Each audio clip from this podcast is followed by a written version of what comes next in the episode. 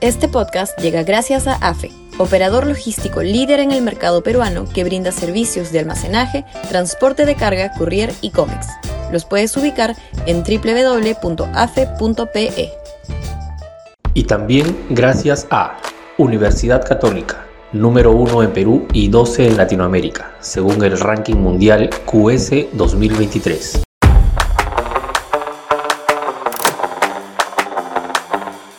La República Chola y sus contratiempos. Sudaca, Perú. Buen periodismo. Más allá de la incapacidad política del presidente Castillo, sí cabe destacar un aspecto de su narrativa que haría bien la clase política peruana tradicional en atender, la emergencia de un nuevo ciudadano, mestizo, pobre, rural, andino, con capacidad de decidir los destinos políticos del país. Es la primera vez que ocurre algo así en el Perú. Los triunfos electorales de Fujimori o del propio Yantumala no se comparan sociológicamente hablando con el resultado del 2021 y no será la última vez. Ese escenario estructural de un nuevo sujeto electoral emergente vino para quedarse.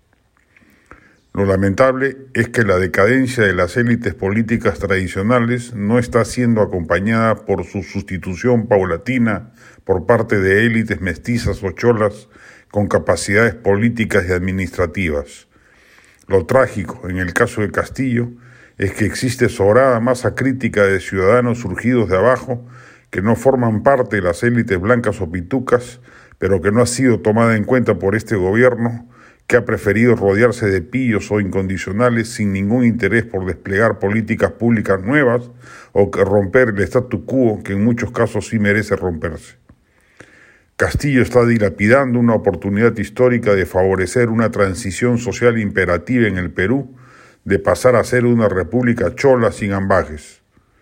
Ya ese fenómeno es dominante en muchas esferas del quehacer cívico, inclusive el empresarial, y si bien los temas étnicos no deberían ser motivo ni vaya para, para aspirar a gobernar el país, queda claro que sin la presencia preponderante de estos peruanos emergentes ya no se puede gobernar a cabalidad un país como el Perú. Entre la reforma agraria velasquista y la descentralización toledista, por más que ambos hayan sido procesos sociales fallidos y mal manejados, han cambiado la estructura social del Perú hacia una situación que corresponde más a la realidad real, valga la redundancia, de nuestra nación. Kuczynski, en esa perspectiva, puede haber sido el canto del cisne de un sector social que difícilmente volverá a ejercer dominio político en el país, aun cuando algún candidato proveniente de ese sector social puede eventualmente lograr un triunfo electoral sin problemas. Para ello necesitará romper su propia construcción cultural, ser disruptivo respecto de su postura de clase y sólo así lograr conquistar los afectos populares. Este podcast llegó gracias a AFE, operador logístico líder en el mercado peruano que brinda servicios de almacenaje, transporte de carga, courier y cómics. Los puedes ubicar en www.afe.pe.